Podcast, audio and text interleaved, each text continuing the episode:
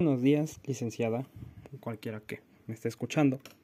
Eh, en esta ocasión les hablaremos sobre los temas que fueron analizados y revisados por lo largo de este segundo parcial de nuestro tercer semestre, ya el último.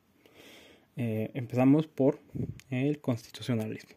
Bueno, primero tenemos que saber más o menos a qué se refiere esto que es el constitucionalismo y podría ser como una tendencia sociopolítica eh, con los objetivos eh, de dotar a los estados de una constitución escrita, eh, hacer valer la supremacía de dicha constitución y estructurar el estado y someterlo junto con sus autoridades al derecho. Y bueno, los antecedentes parten desde países como Grecia o territorios como Grecia, Inglaterra, Estados Unidos y España.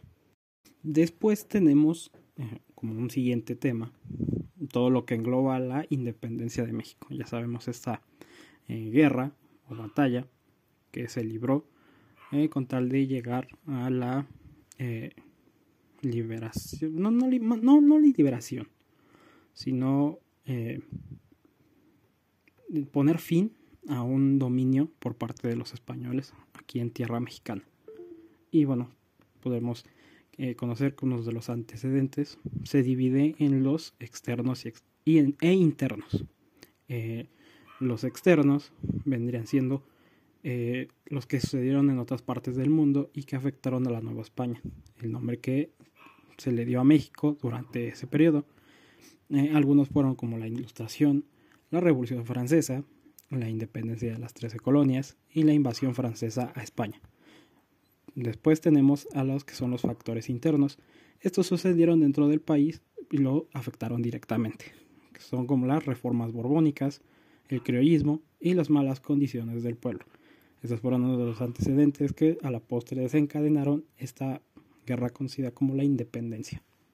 Y después tenemos el tema de la constitución de Cádiz, que vendría siendo como una respuesta del pueblo español a las, a las intenciones invasoras de Napoleón, que después fueron aprovechando los problemas entre Carlos IV eh, y Fernando VII.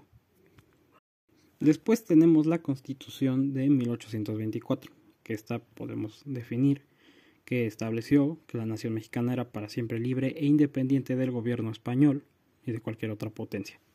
Después tenemos el tema de las siete leyes constitucionales. Estas, en, pocas palabras, eh, son el modelo de organización política diseñado por el movimiento conservador mexicano y está tratando un complejo marco de institucionalidad destinado a garantizar la estabilidad y el equilibrio de los poderes públicos bajo la atenta mirada del supremo poder conservador. Después tenemos la Constitución de 1857, que esta fue un poco polémica ya que iba en contra de los eh, intereses de la Iglesia Católica y de los sectores conservadores de la sociedad, por lo que el Partido Conservador se opuso eh, a su aprobación. En ella, en esta Constitución, imperó el espíritu liberal que consagró numerosas libertades civiles igualitarias, para los ciudadanos eh, sin distinción y arremetió contra las prácticas del orden feudal. Después tenemos las bases orgánicas del imperio de Maximiliano de Habsburgo, que estuvo, él, bueno, están a la cabeza de este imperio estuvo el mismo Maximiliano, que era archiduque de Austria, en alianza con los sectores conservadores del país y de la Iglesia Católica. Eh, este imperio dependía de las tropas eh, europeas para defenderse de la insurrección de los rebeldes republicanos, que eran encabezadas por Benito Juárez, y los miembros del Partido Liberal que tenían apoyo de los Estados Unidos. Y ya por último, para cerrar esto de las constituciones, tenemos la de 1917, que es la que nos rige hasta la fecha.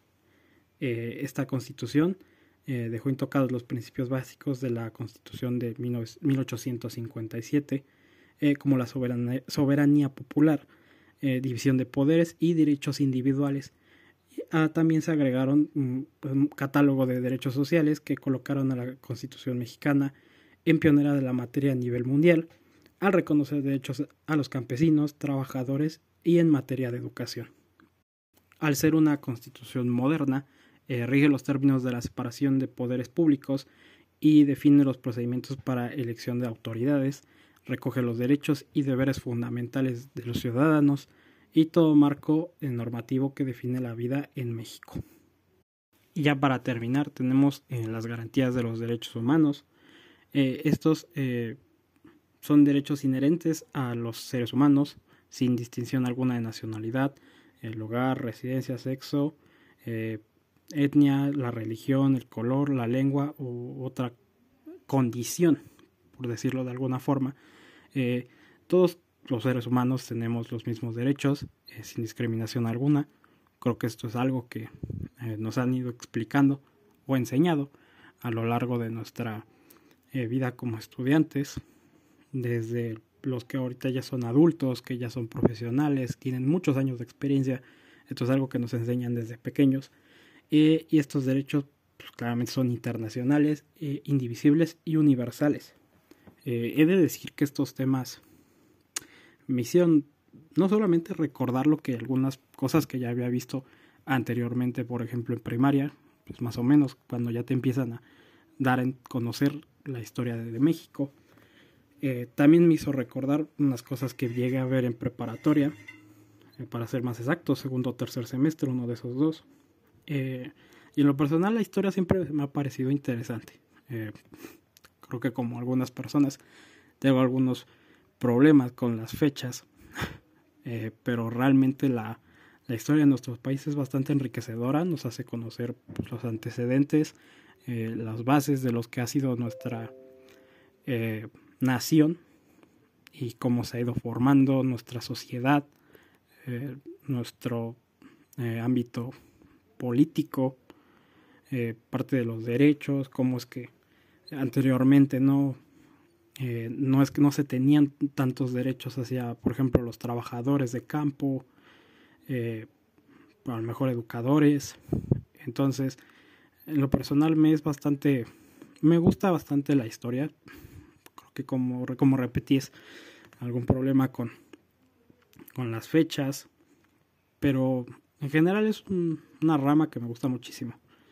Eh, a decir verdad, disfruté sobre este eh, parcial, por así decirlo, porque creo que vamos más acorde a lo que ya había visto y logré recordarlo. Entonces realmente me gustó. Eh, no voy a mentir, me fue un poco complicado, como en cualquier otro semestre, pero mejor, aprendiéndose mejora siempre. Entonces, eh, así me gustaría dar por concluido este muy pequeño podcast eh, y eh, darles muchas gracias por haberme escuchado y darme un poco de su tiempo. Muchísimas gracias, que tengan buen día.